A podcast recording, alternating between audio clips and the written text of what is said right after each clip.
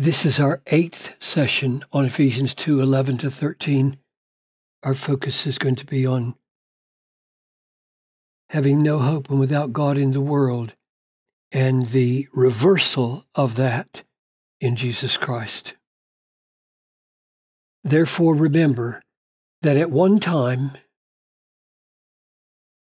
you Gentiles in the flesh, called the, the uncircumcision, by what is called the circumcision, which is made in the flesh by hands, remember that you were at that time separated from Christ. That's the fundamental statement of misery that unleashes these next four you were separated from Christ, which resulted in one, alienation from the commonwealth of Israel, two, strangers to the covenants of promise, three, having no hope. Let's get rid of this.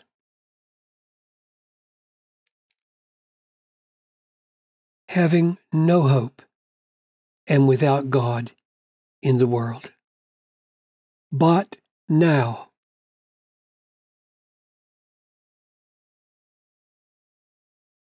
at one time, you were this.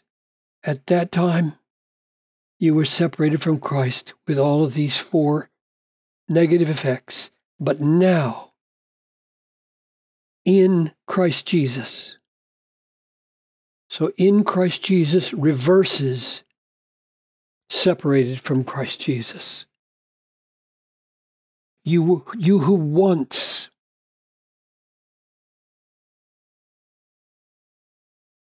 So, four times we get this temporal reference. Once were far off,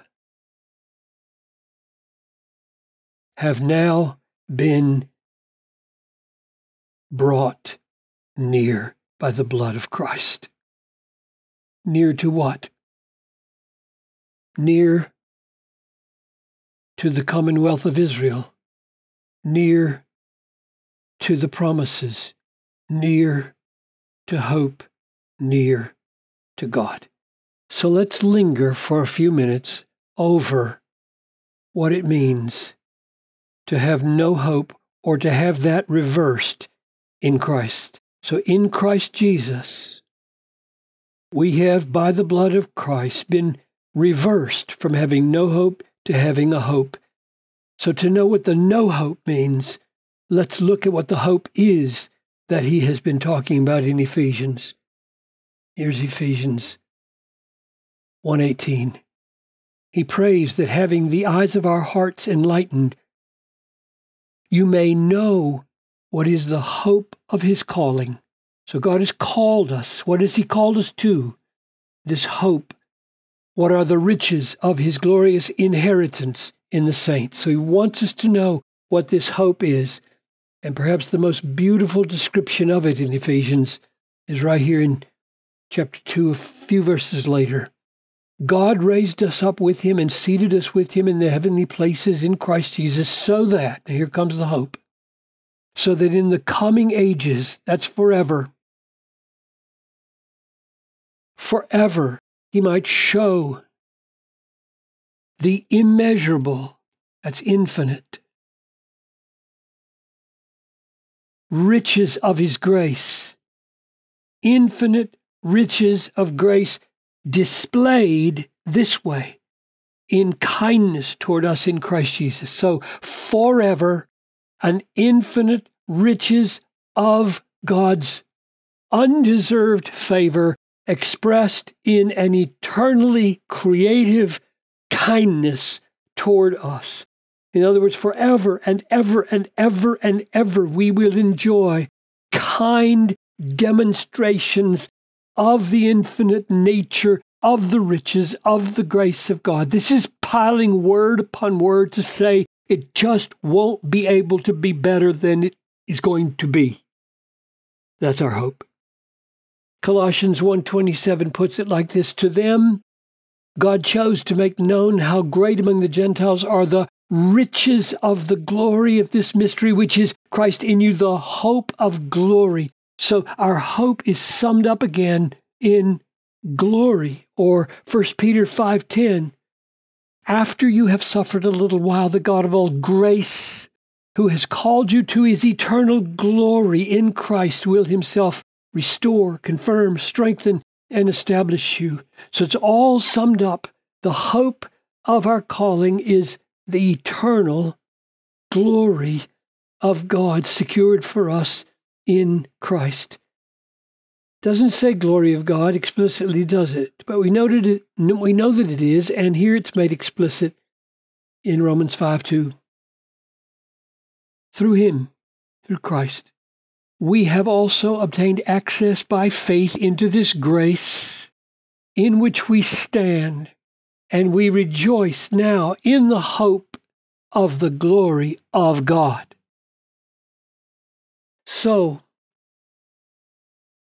my conclusion is that what Paul is stressing here in saying we have no hope is that we had no taste of no sight of in any spiritual way, no satisfaction in, no enjoyment of, no prospect to enjoy the glory of God, which is, I think, why he goes one step further, not just to say we were hopeless, but to name the essence of the hope that we lacked.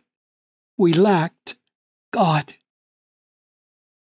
the heart of our hope is the glory of God, not just vague glory, not just vague kindness, not just vague grace, but rather God's grace, God's kindness, the glory of God.